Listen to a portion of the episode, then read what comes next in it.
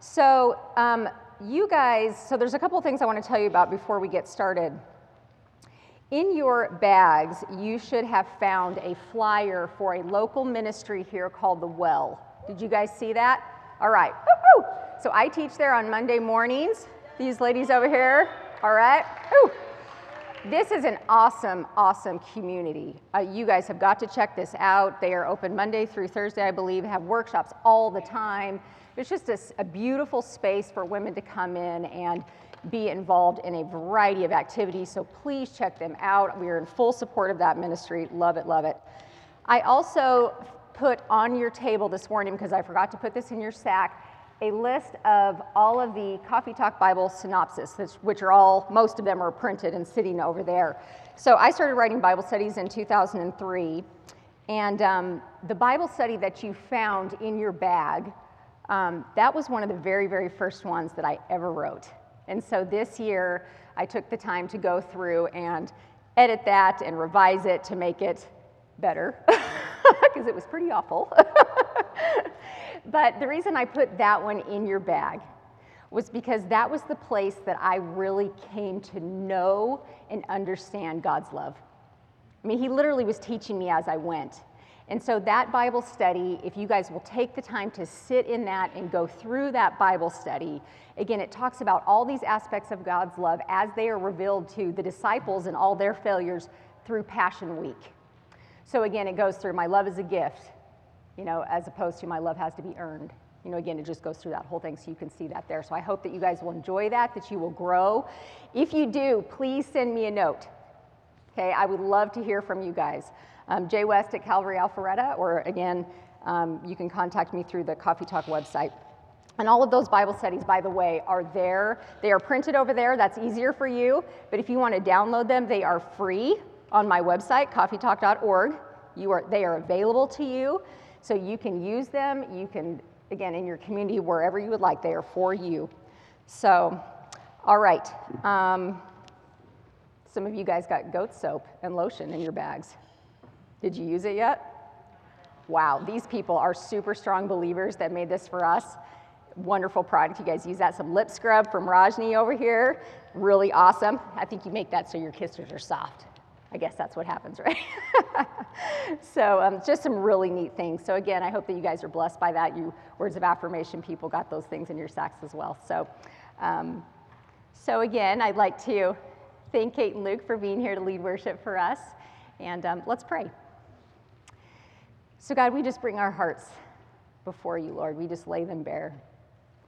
And Father, we know that you will handle our hearts gently. You love us, Lord. And again, as we've already discovered, you love us to the depths, and you cherish us the same. So, Father, I pray that everything that is spoken here would be rooted deeply, deeply into our hearts, Lord, that it will grow and it will bring forth fruit. So, Father, we're asking this, asking you to do this by the power of your Holy Spirit. And again, we are expecting great things today. We love you, Lord. We just surrender this time into your hands. It's in Jesus' name we pray. Amen. I'm sorry, can I say one thing? Yes. Pause. I'm so sorry. One more thing. I almost forgot this. We have a, gal brought this to me today. It's a come to the table cookbook, and she's, I'm probably gonna have to have her come up here and tell you more about this. But, anyways, this resource was just added over on the coffee talk table. Um, so, again, a woman put this together that's here in our midst. So, you guys make sure you check that out, filled with all kinds of yummies. So, okay, thank you. Awesome. If you ladies want to stand and we can worship our King.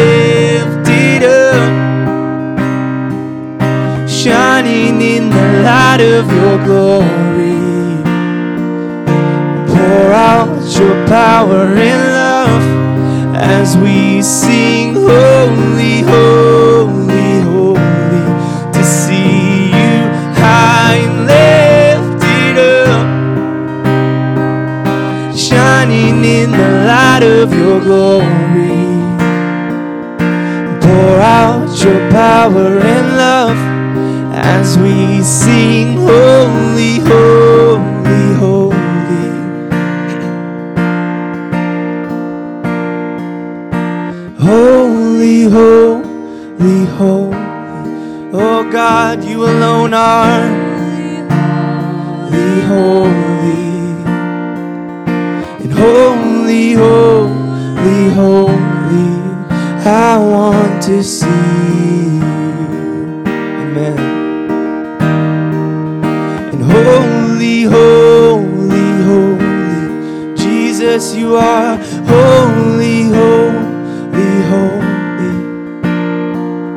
And holy, holy, holy, I want to see you. See you high and lifted up shining in the light of your glory. And pour out your power and love as we sing, Holy,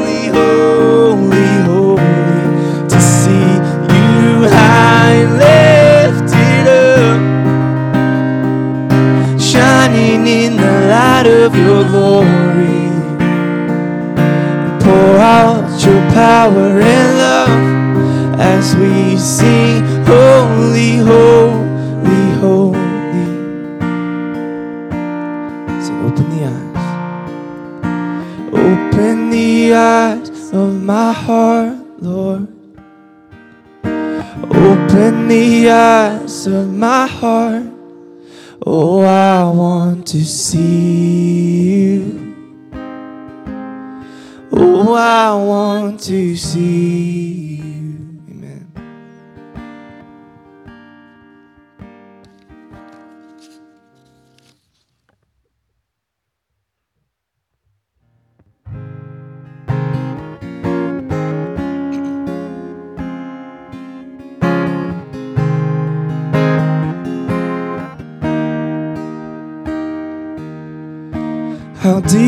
The Father's love for us.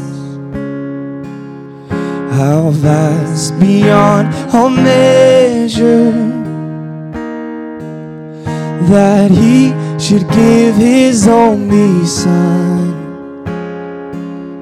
to make a wretch His treasure. How great the pain of searing loss. The Father turned his face away as wounds which mar the chosen one bring many sons to glory. Behold the man upon a cross, my sin upon his shoulders. I hear my mocking voice call out among the scoffers. It was my sin. It was my sin that held him there until it was accomplished. His dying breath has brought me life. That it is finished. I will not boast in anything. No gifts, no power, no wisdom. But I will boast in Jesus Christ. Amen. His death and resurrection. Why should I gain? Why should I gain from his reward?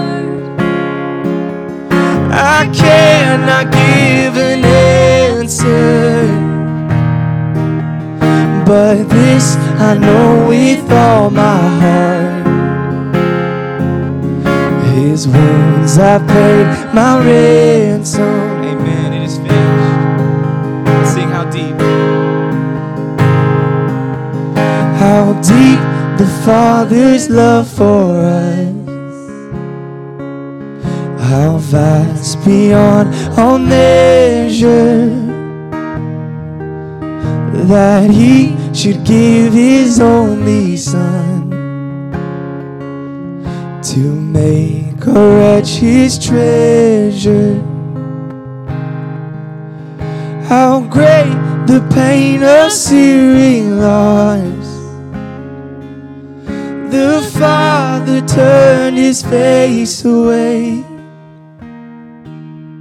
as wounds which mar the chosen one bring many sons to glory.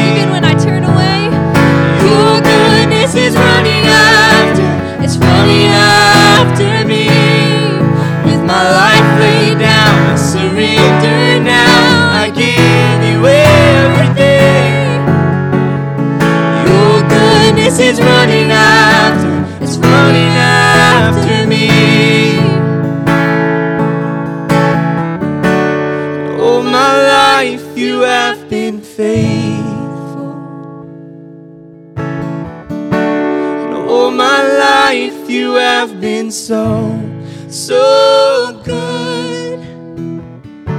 With every breath that I am able, oh, I will sing of the goodness of God. Say one more time. And all my life you have been faithful. Reflect back on all the times that He's been faithful. All my life you have been so, so good. With every breath that I oh, I will sing of the goodness of God. Oh, I will sing of the goodness Oh, I will sing of the goodness of God. God, we thank you for your goodness. God, we praise you.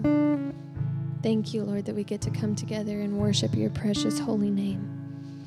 May we continue in that today. Amen.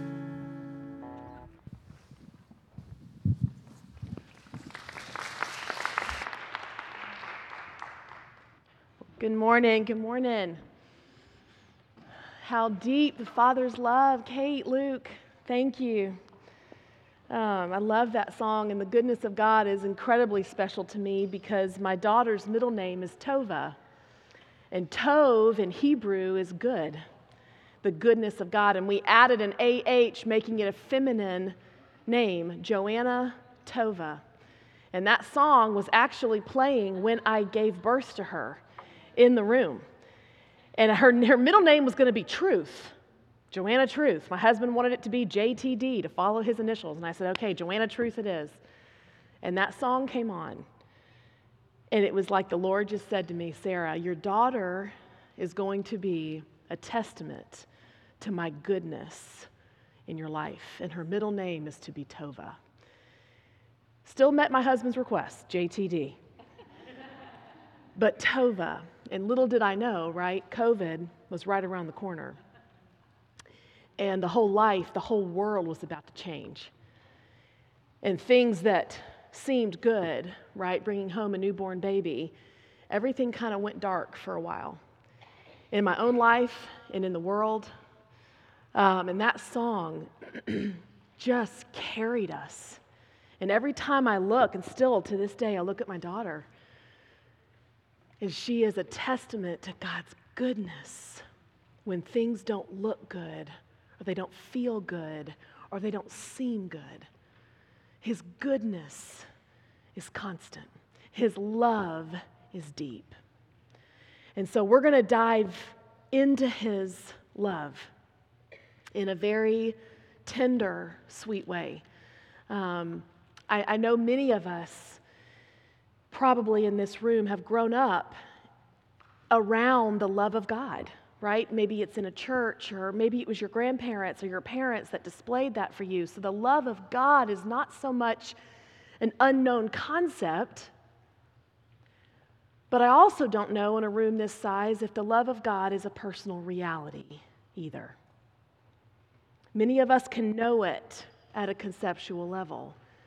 But like we talked about last night, knowing at the Hebrew level, at the Greek level, in an experiential way, that is far more rare when you talk about the love of God. Conceptually, we get it. Experientially, personally, sometimes we struggle. And we're going to talk about why. Um, like I did last night, I want to read you some verses. I don't want to give you opinion. I want to prove to you through the Word of God and what He says is true that He loves you, that He demonstrates love for you, but we're going to go farther than that today. Because not only does God demonstrate His love, He defines it. He, he puts it on display, but He also is love itself. So we're going to hopefully, by God's power, move from love being something God does for us, something God does to us, and something He becomes to us. Again, a perspective shift. And so Romans 5 8 says this, just write the reference down. God demonstrates his own love for us in this. While we were still sinners, what? Christ died for us. So out of the gate, he is separating the recipient of his love from us, from him to us, separate from our behavior while we were still sinners, while we were far away, while we did not love Him, He demonstrated love by giving of Himself in entirety to us. And then, even further, John 15, 13, greater love has no one than this to lay down one's life for another. You realize Jesus' life was not taken from him, he laid it down willingly. Y'all remember his agony and his prayer in the Garden of Gethsemane? I had the privilege of standing at the feet of those olive trees years ago, maybe 15 years ago, and thinking of the agony and yet the willingness that Jesus expressed before he goes to the cross. Oh God, if there be another way, let this cup pass from me, but your will be done. Because love was in view for him. Jesus love of the Father, first and foremost, and then his love of us carried him through the greatest demonstration of love we've ever seen. But then the scripture does something so beautiful in the Old Testament and the New Testament. And it takes demonstration of love, um, much of which we see in the Old Testament, right? And it basically tells us in the New Testament oh, he doesn't just demonstrate it, he is it, he defines it. In fact, you can't experience love or put a definition to love without having God somewhere in that sentence. And the world tries, let me tell you. Oh, they try to talk about love. They try. Remember, we talked about in English, we've got one word for love, and we use it quite often. But you know, in Greek, there's five different words for love. I mean, there's so many different categories to love. And this agape love, that is what we are talking about today, how deep the agape love is. That is what he is, it's who he is. Psalm 86, 15 says this, and then we're going to dive deeper into 1 John 4 after our break today when it talks all about God being love. But listen, you, O Lord, are compassionate and gracious. You're slow to anger, abounding in love and faithfulness. Psalm 86, 15. Love is not something he just does or disseminates out like money. Like, here, let me give you a little, let me give you a little. You know, let me, let me die for the world. Let me, let me just show you love. He embodies it. He can't separate himself from it. However, somewhere, and, and many of us that have walked with the Lord, that are children of God, that have entered into being known by God and, and know Him in return, somewhere, in our journey with Him, I think love's definition gets skewed. I know it did for me. And I grew up with an incredible family. My dad was a pastor, really. He majored in Greek and minored in Hebrew, so figure where I get it from, okay, in seminary. Deeply loved the Lord and still does, as does my mom, who's here. So I grew up understanding and, and longing and really genuinely wanting to know and to love the Lord. I've said it often. You know, my, my son's about to turn seven, so we're kind of in these conversations about the gospel and baptism. And I said, Well, my story's a bit interesting because I came to Christ very knowingly at seven years old, but it happened to be in the bathtub. So I have been baptized multiple times.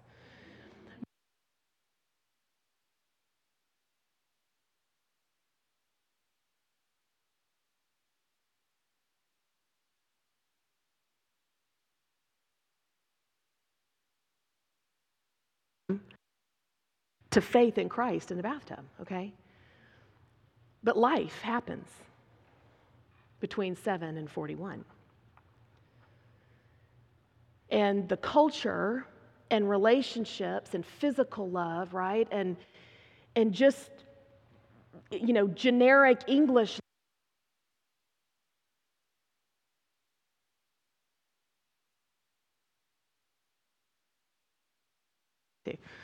Um, all right, this is on again, but it might be struggling with the battery. Life has a way of creeping in, and maybe that's happened with you too.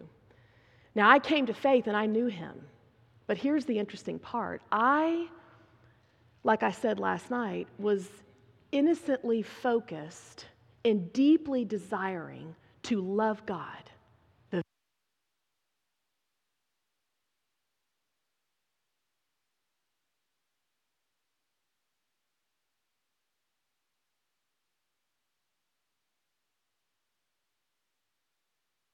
Okay, I think, should I, should I wait? All right, hold on. Take a pause. Hold on. This, this thing, we'll, we'll just trade it out. Everybody close your eyes. Battery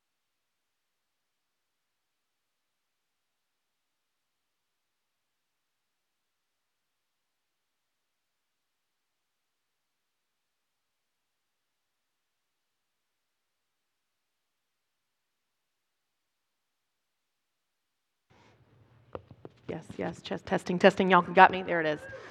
Um, but like with, thank you, Blake. Um, but like with knowing, we can just completely forget the main. And that is that he wants us and he wanted me to live out of his love for me. Rather than, Lord, I love you. And I, remember I'm the one that's doing all these things for you, and I'm, I'm following you, and I'm obeying you, and I'm, I'm living righteously before you, and I deeply desire you, so therefore you owe me. Therefore, because I love you, oh, I know the verse in 1 John 4. I know that I love him because he first loved me. But honestly, if we're really gut level real, we flip that script real quick. God, I love you, so therefore, if you loved me, you would remember I love you and you wouldn't allow XYZ to happen. Because a good God who loves me based on, frankly, how much I love you would never hurt me. Well, if you're parents in this room, y'all know that love and pain go together. Love and discipline go together. And in fact, the scripture goes so far as to say, he disciplines those he what? Loves. It would not be love to give me my way. In fact, it is one of the greatest pictures of his love to not do so.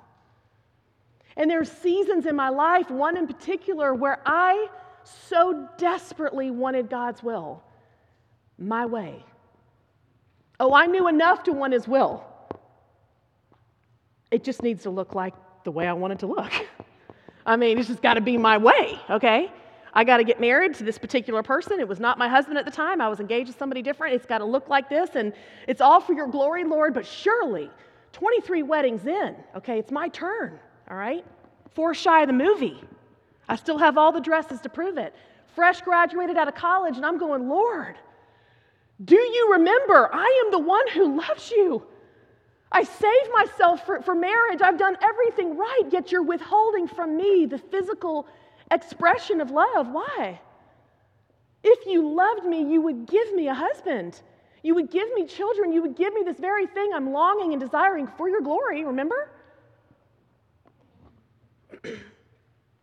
I had misdefined love. And what had happened, and if you've it had all been in any of my establisher Bible studies, I've said this so many times. I began to unknowingly attach his love to his hand, what he does and doesn't do, and completely subtracted his love from his heart. And there were seasons in my life, and this one in particular in 2004, where I didn't understand what his hand had allowed. It cut me open. It was the death of a dream. And I remember distinctly saying, Oh, God, you wouldn't dare go to this length to show me, to get my attention. Surely you wouldn't bring me this, this close to getting everything I wanted for your glory and pull the rug out from underneath me. Surely you wouldn't do that. And he said, Sarah, I would go to any length to not give you my to give you my to give you your way, but to show you my way. It is higher and it is better in all of my ways, whether you understand what my hand does or doesn't do, is filtered through my love. Not your love of me, my love of you. And I just distinctly remember that honestly is where my need of the scripture birthed. You realize the more you need something, the more you love it. But if you don't really think you need something, you're really not going to put a lot of value on loving it. And when he took everything from me, and I'm really truncating a very long story here, but when he took everything from me, he became everything. He has a way of doing that, does he not? That he says, I want to flip the definition of love. I love you so much that, yes, I'm willing to allow hurt in your life. He uses the things, y'all, we would never choose to become the very things we would never change. Because it's what brings us to the beginning of, oh, wow, you love me. And I don't know what your chapters hold. I don't know what your story holds, but I am guaranteeing that pain is in every single one of your stories. It's universal. Pain is just as universal as love. But what the Bible does in this beautiful demonstration that we see of love is what does it do? It marries the two. God experienced the greatest ache to demonstrate for us the greatest act of love. So, in our own lives, when we are tempted to say, huh, if you loved me, you would do this. If you loved me, surely you would not do that. Maybe you've had that wrestling match with him. I have, countless times. And he has proven to me over and over again Sarah, to live in my love for you. That is your lens, that is your filter for every circumstance that comes to you, not the other way around. And Paul, oh, y'all, if you knew the resume of Paul's hardships, and for him to write what he's written here, that that there is an experiential availability to know the love of God, you would go, that, that doesn't make sense. God allowed beatings and stonings barely to where Paul could even, even live. Multiple shipwrecks, confusion. You read this and go, and he was loved by God? Yes. Yes. My heart, and I believe God's heart, is today he wants to change the definition for you of love. He wants to separate it out from your circumstances and from what he does and doesn't do, but who he is. So turn with me to Ephesians chapter 3. Ephesians is the book where Paul really talks about this love of Christ, this mystery of Christ in us. Literally, walking in love, capital L. He even gives that in, in, Ephesians chapter 5. He says, Walk in love. For those of y'all that are married or dating or have, you know, have been in that moment, y'all know that phrase that you're in love, right? As a Christian, as someone, as a woman of God, oh man, are we truly walking in love? Capital L. Not what we do for Him to prove our love, and oh man, I'm serving and I am working at the church and God, I love you. No, I'm walking new. I'm walking whole. I'm walking full in your love of me. Changes everything. And Paul knew that. And that's why he could pray this powerful prayer. Do you know where he was when he penned this and prayed this prayer? He was in prison. Not something he probably would have chosen. Not something he would even think maybe would be allowed to someone who loves God. But see, he never, he never thought that way. And he, he is able here, really mainly in that verse 19 of Ephesians 3, to, to invite us into something he knew. To know the love of Christ, which surpasses your knowledge, which surpasses your current definition. Oh, would you allow God to blow up for you what true love is?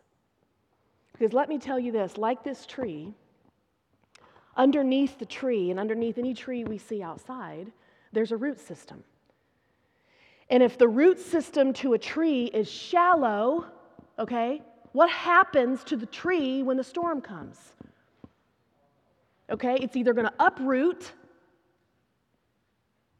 or it's going to potentially bend so deeply that it'll break. Do you know what our root system is? It is not how much we love God or how much we think we know about God. Our root system, our identity lies deep. Oh, I pray it goes so deep in the fact that we are known by Him, we are cherished by Him, with, which is a love word, and we are loved by Him. However, He wants to demonstrate that and define that.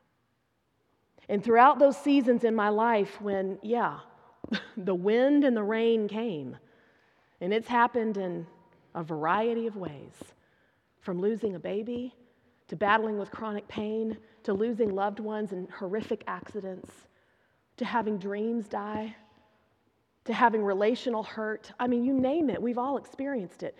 But as that came for me, as, and if my walk with the Lord was like this tree, everything around me was tempting to uproot. God doesn't love you.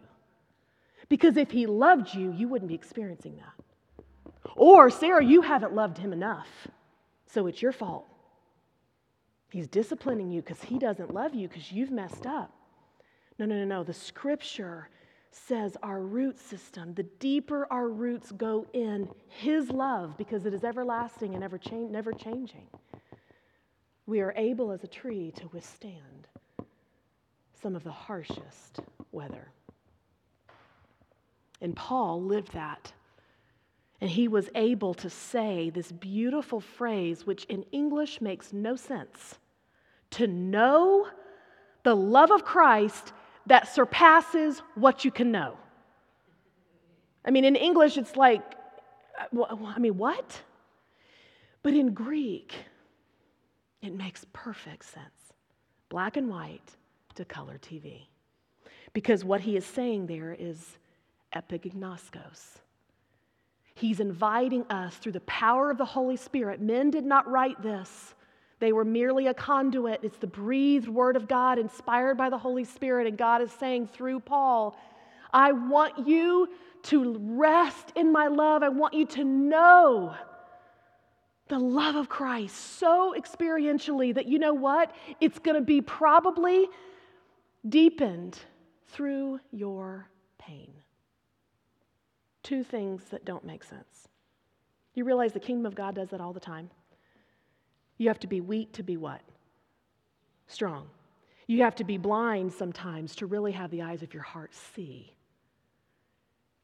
And here, it's almost like you have to come to the end of your own definition of love, where it seems like you are going to be uprooted and bent and broken and totally left out to dry to experience His love that surpasses anything you could have ever known. That is what Paul is referencing in Ephesians 3 16 through 19. So I want to I want to kind of start back up. 19 is kind of the culminating verse, but I want to start back up in verse 16 because he says in this request, he's praying that he, capital H, would grant you according to the riches of his glory. So there it is again. The subject of the sentence is him, always will be, always has been. He is not going to grant you anything he's about to say based on your behavior. What freedom! He's going to grant you according to his riches. They are, they are limitless. To be strengthened with power through his spirit, subject again, in your inner man. The inner man is the place in which love is experienced. Not here, here. We've all heard the phrase head knowledge, right? Moving to heart knowledge. Paul's talking about that. So that, here's the why. So, whenever you read the scripture, you can't just look over words like so that, or, you know, here's why, or for this reason. You've got to go and say, well, so that, okay, that means he wants that to happen so that what he's about to say next will occur. So that Christ, front and center, may dwell in your hearts through faith. Here's, here's where we're getting to the key. And that you, being rooted and grounded in love, rooted and grounded in love, may be able to comprehend. I'm, I'm going to blow your mind when I tell you what that means in the Greek be able to comprehend, it's not what you think it is, with all the saints, what is the breadth? Some of your, de- your translations will say width. What is the length, the height, and the depth? And he doesn't even stop there. You would think he would say the, di- the, the dimensions, the width, the breadth, the height, and the length of his love, but he keeps going on before he even finishes the sentence. Paul is so famous for run on sentences. I love it. That he just keeps going. Okay, the, the, the, the breadth, the length, the height, the depth, and to know. He's just going to add this one more big one because that's the epignoskos, the experiential knowing. He is, this is the climax of the passage. Here is the apex of what he's trying to say that you would know the love of Christ, which surpasses what you think you already know, is what that means. That, here's another why, you may be filled. Filled up. And not just to the, to the top, okay? Filled up to all the fullness of God. Now, that's a lot of superlatives. That is an amazing, almost supernatural thing to even begin to wrap our mind around. And so, to do that, I just want to take apart the two things he says rooted and grounded, because he's using two biblical imageries here in Greek to really bring this home. And of course, rooted is probably one of my favorites. It's these, I mean, tree, a tree is the logo of Establisher. It's, it's something I can't get beyond. I love trees, I've always loved them, they're throughout the scripture. And in my book that I wrote, I did an entire study on the different kinds and wrote about that in there of the different kinds of trees and the different kinds of root systems that the scripture even talks about. And here Paul says, You being rooted, did you know that that's a present participle? That's not past tense. That's right here, right now. It's available. Despite what you have ever thought about God's love or your love of Him, or if He didn't do this, Sarah, or I'm struggling with if He loves me, put it all aside right now, you are able to be rooted, present tense, and present participle, meaning continually. You are being rooted and grounded. Now, some of your definitions or some of your translations will use built up for grounded. So he's using the idea of an agricultural term, a tree, and that of architecture. So we see agricultural language and we see architectural language. He's not only grounding you beneath in His love, in this solid surface, but He's also building you up in His love, like a building. Now, I'm not an architect, but I know enough to know, even in this building that we stand, what is the basis on which you start a building? Do you start from the top up or the, the, the bottom up? Hello? The foundation. I mean, the building is only as good as the foundation, yes? The tree is only as strong as the root system, yes? So the love of Christ is the foundation. And when we misdefine the love of Christ, we attach it to circumstances. We attach it to his hand. We attach it to he allowed a diagnosis that I didn't want. So therefore, he does not love me and I don't love him. Okay? When we misdefine the love of Christ, our foundation shakes. It is not secure. And the building, okay, is vulnerable. The tree is vulnerable.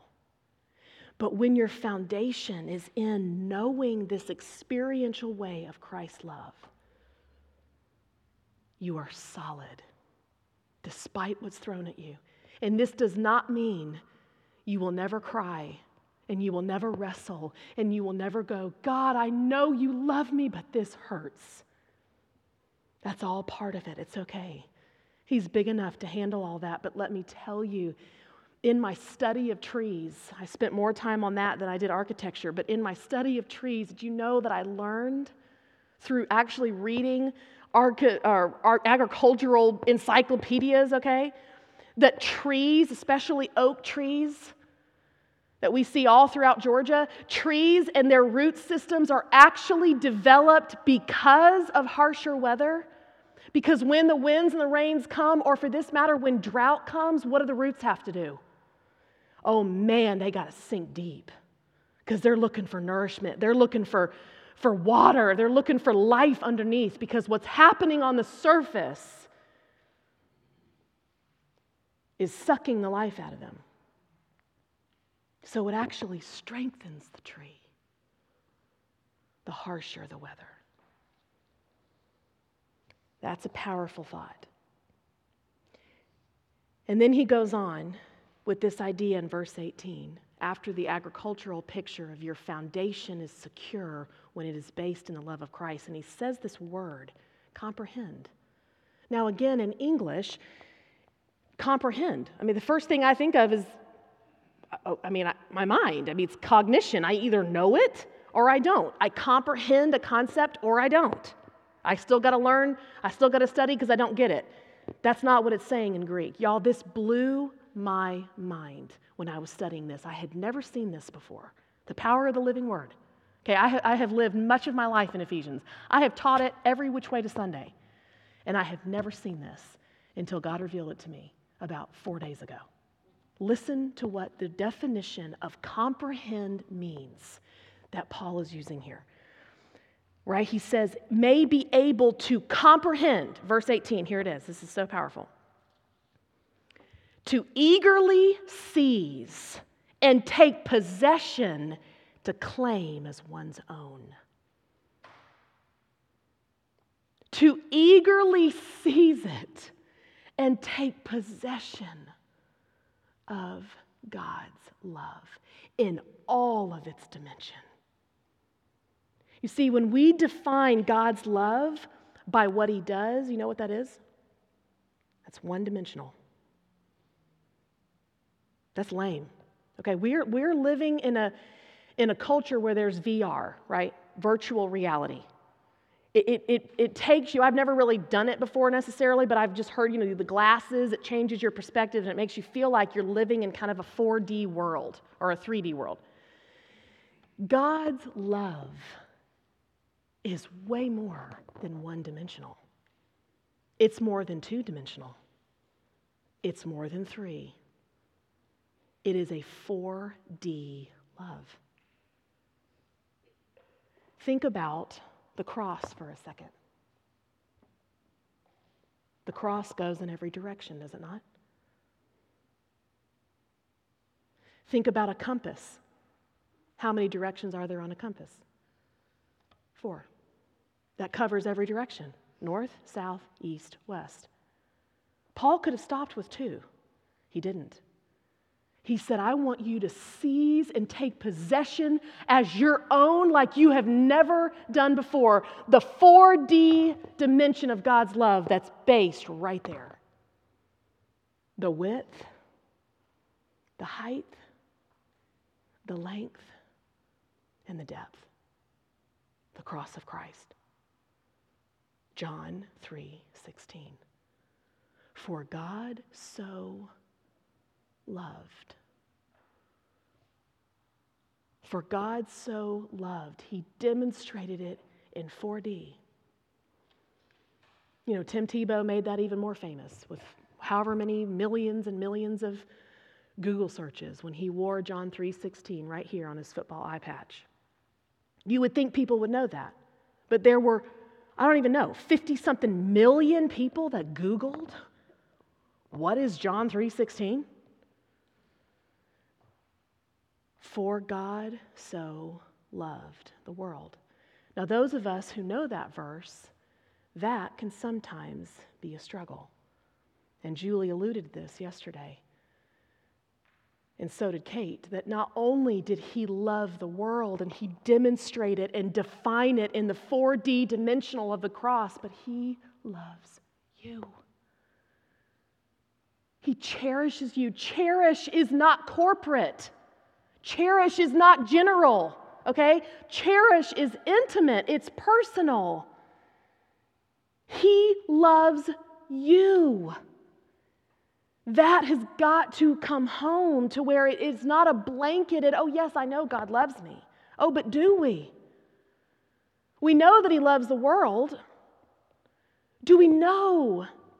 Do we believe that He loves us in a 4D way? which includes, Sarah, sometimes my love for you will allow something in a dimension that in your poor definition of love you would never allow. Trust me. Define my love, Sarah, by what I say in my word. It is who I am. It is so much more than just what I do or don't do for you.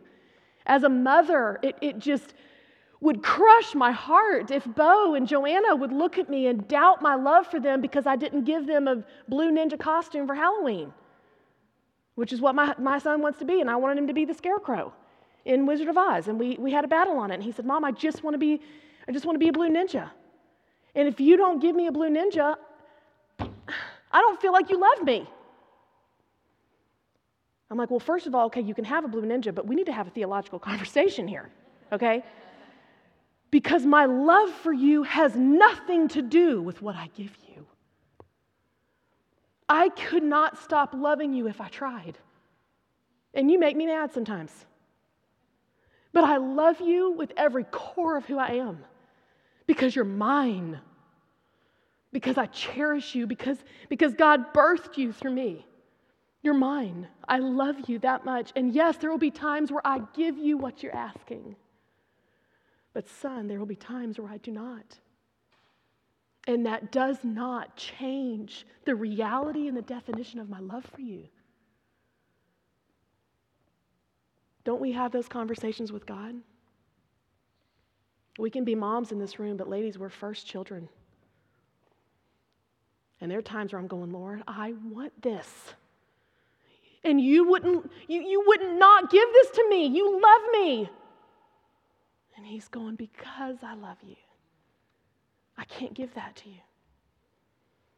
And you will begin to understand that as I deepen your love in, in my love for you, as I deepen your comprehension, as you learn to take possession and seize it as your own, oh, Sarah, you will trust in whatever I give and whatever I take.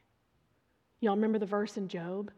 I can't tell you, I think, I mean, this is a, I don't know, maybe 15 year old Bible, but I had one that was maybe 20 years. I kid you not, in Job 42, there was tear stains in that Bible because I wrestled over that verse when Job said, The Lord gives and takes away, but blessed be the name of the Lord. You can only say that, ladies, when you have seized his love for you. and you have moved beyond defining it the way you think it should be d- defined, or the way the culture or the world thinks, or the way maybe an earthly father loved you that may not have been good, or maybe a, a poor relationship that, man, if that's love, man, I don't want anything to do with God. Man, we hear it all the time. Love, this kind of love is four dimensional, it's heavenly, it's something entirely different. And that is what he's inviting us to deepen the root system in. His love of us. Do you believe that?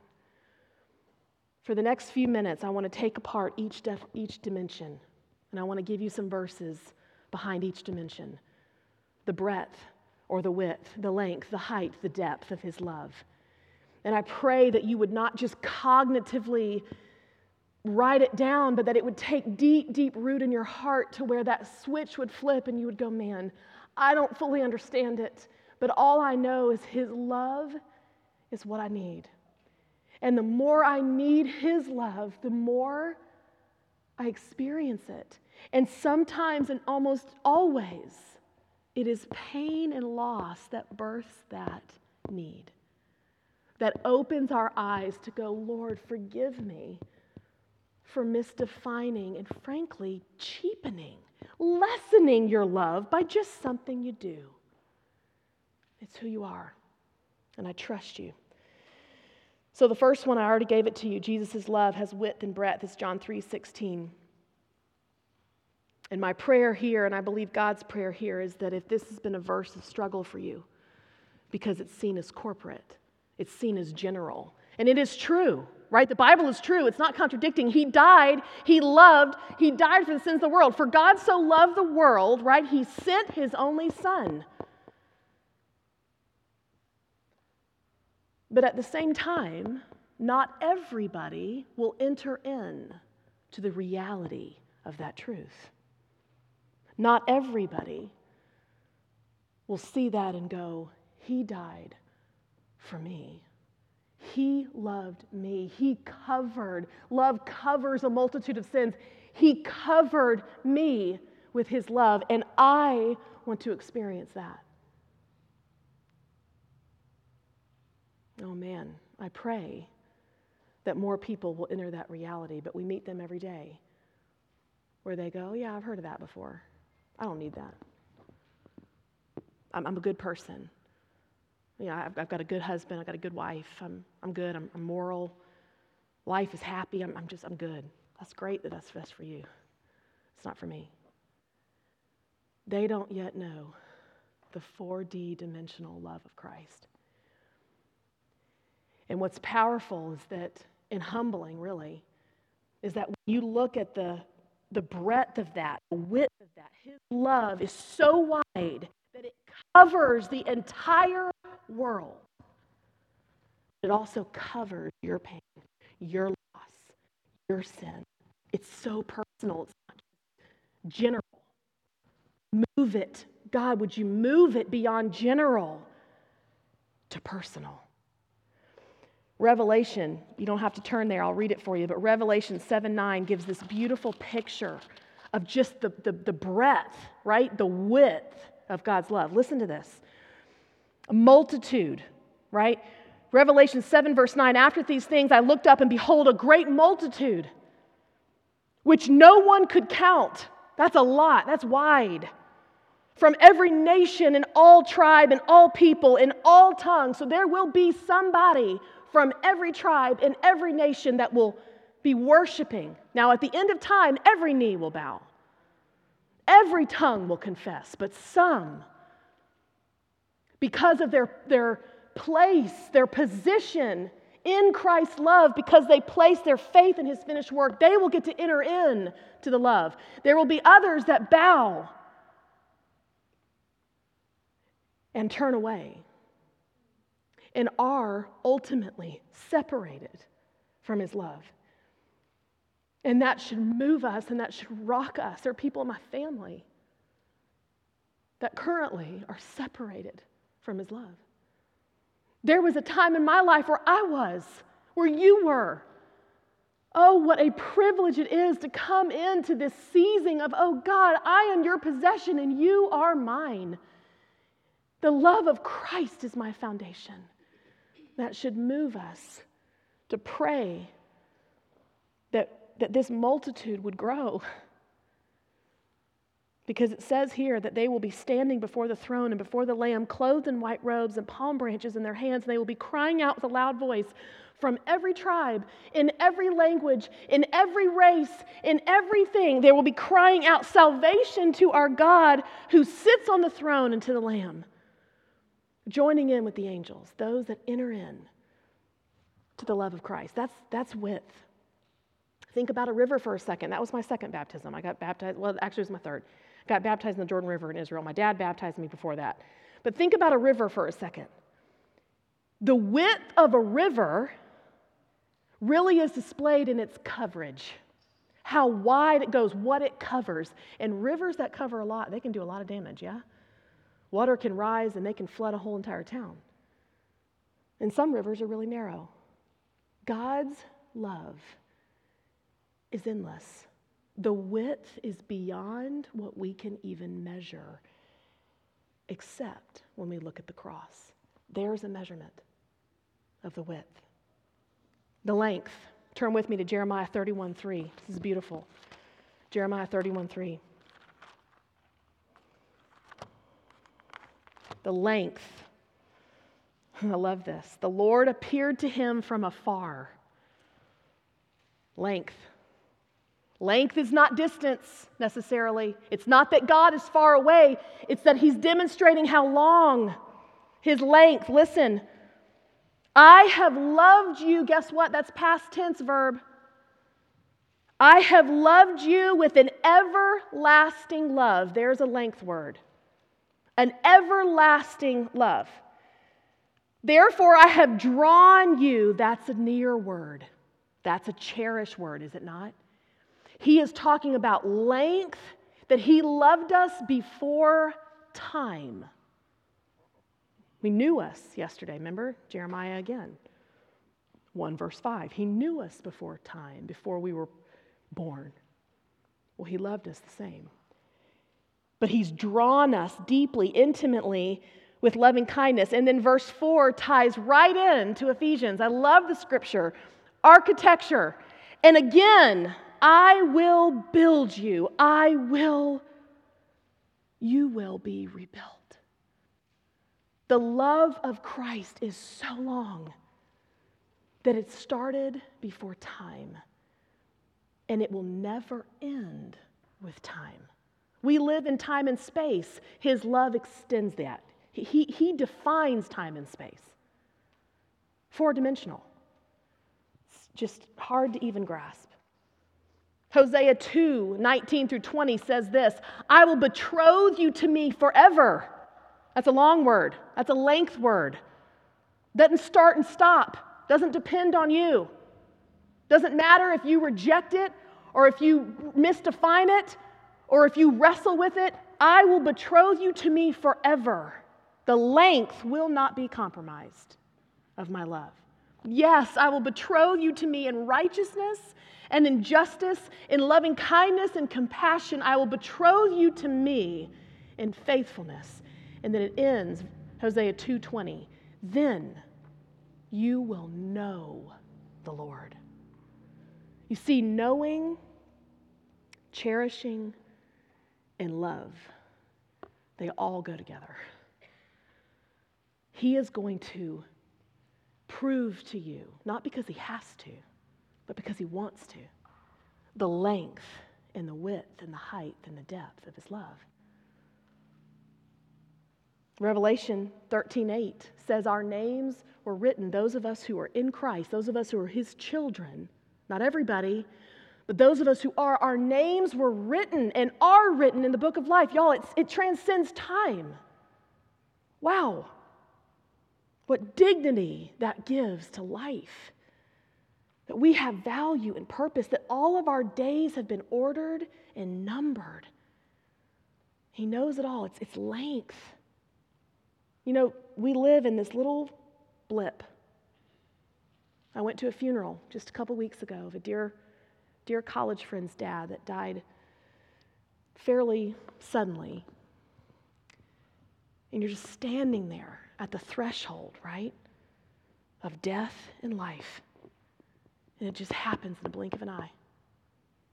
But his love transcends this. This right here, these 70 years, if we're given them, 86 years if we're given them, 50 years if we're given them, it is a blip in the line of his love. And we will be ushered into eternity, those of us who are in Christ and he is in us, to full on experience this 4D dimensional love. And I can't wait for that day. But you know what's so sweet? Is that it's available right now. That his love isn't just attached to a location, it's him. You can experience him. You can walk in love right now, believing it to be true, experiencing the dimension, the definition, the, de- the demonstration of his love in your everyday life. And it's transformational. Listen to this quote August Toplady says this Things future, nor things that are now, not all things below or, be, below or above can make his purpose forego or sever my soul from his love. It's basically a Bible verse, right? Romans 8. Romans 8, 38 through 39. But instead of reading this verse to you, I want to ask it to you in a question Are you convinced? Have you seized as your very own possession? Are you convinced that neither death, and I know some women in here have experienced death, I have too. Are you experienced in, uh, and convinced in that vacancy that neither death nor life, nor angels, nor principalities, nor things present, nor things to come, nor powers, nor height, nor depth. Interestingly, he uses similar dimensions here, nor any other created thing will be able to separate you, sever you from the love of God, which is in Christ Jesus. Are you convinced of that? Have you comprehended that? Not here. Here seized it like a treasured possession. Because that's how he sees you, that's how he loves you. And then, lastly, here, depth and height. They're kind of the same in the sense that you can't really have one without the other. You realize that to experience depth, to really be able to, to measure depth, you have to also have height. You would have no, no point of reference, correct? So, depth and height, the, the center of the tree, the part in which Christ carried down the Via Dolorosa. this is the depth and the height. They're kind of this one elongated picture. And it's really kind of shows Ephesians 2 1 through 9 and Philippians 2 7 and 8, when it basically says that Jesus emptied himself in Philippians 2. He left heaven, he separated himself from the triune God, emptied himself that we might know fullness. He went to the depths, but doesn't stop there. Because in Ephesians 2 1 through 9, the most powerful section of the gospel in Ephesians, right? He says he did that in order to raise us up. He went below to raise us up and to seat us in heavenly places. Wow. You have been saved, if that is the truth of you, by grace through faith. That's what that, that chapter goes on to talk about. But it says that He has made you alive like, remember, like Lazarus, right? He, he wasn't fully alive. Jesus has made you alive. This doesn't, doesn't just forgive you.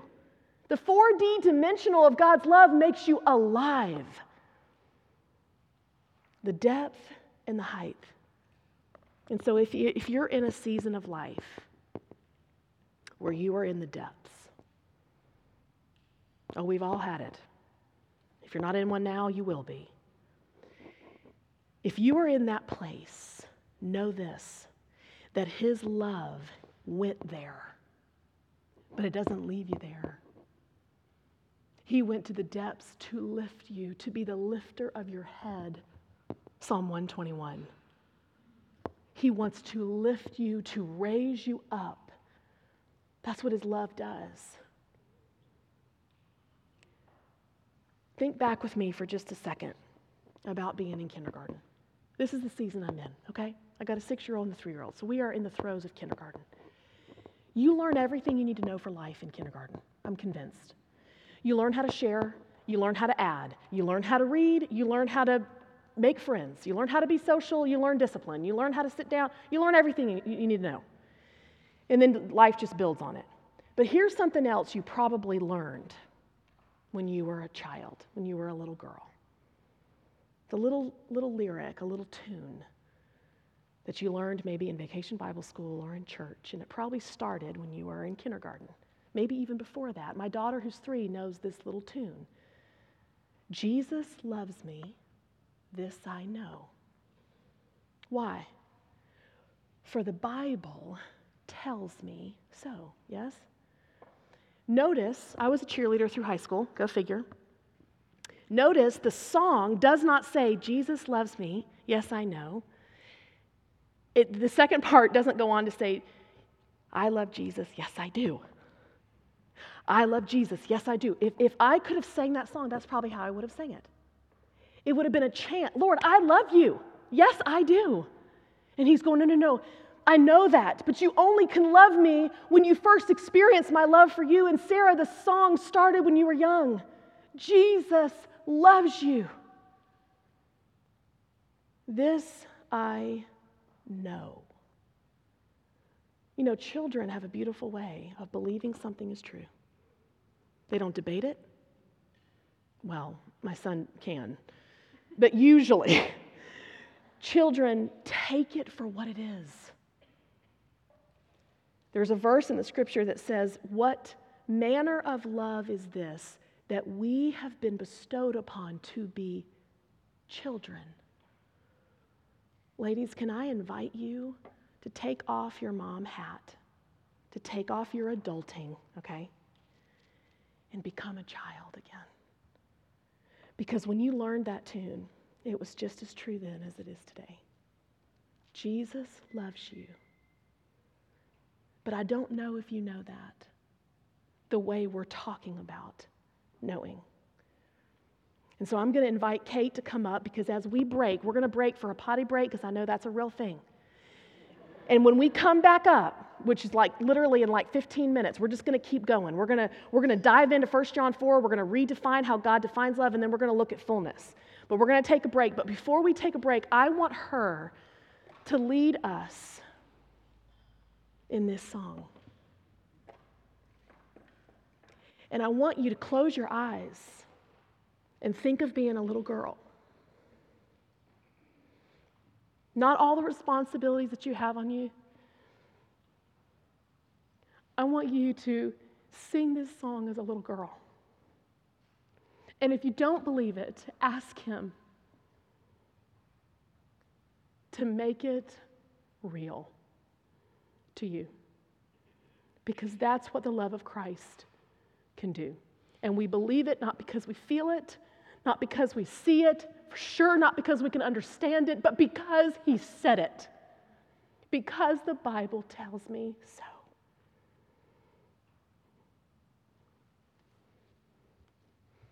And sing along with me.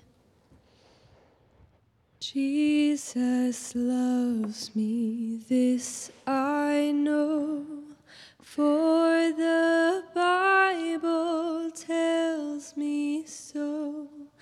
Little ones to him belong, they are weak, but he is strong. Yes, Jesus loves me. Yes, Jesus loves me. Yes, Jesus loves me. The Bible tells me so. Sing, Yes, Jesus loves me one more time. Yes, Jesus loves me. You ladies sing this. Yes, Jesus loves me. Yes, Jesus loves me. The Bible tells me so. Amen.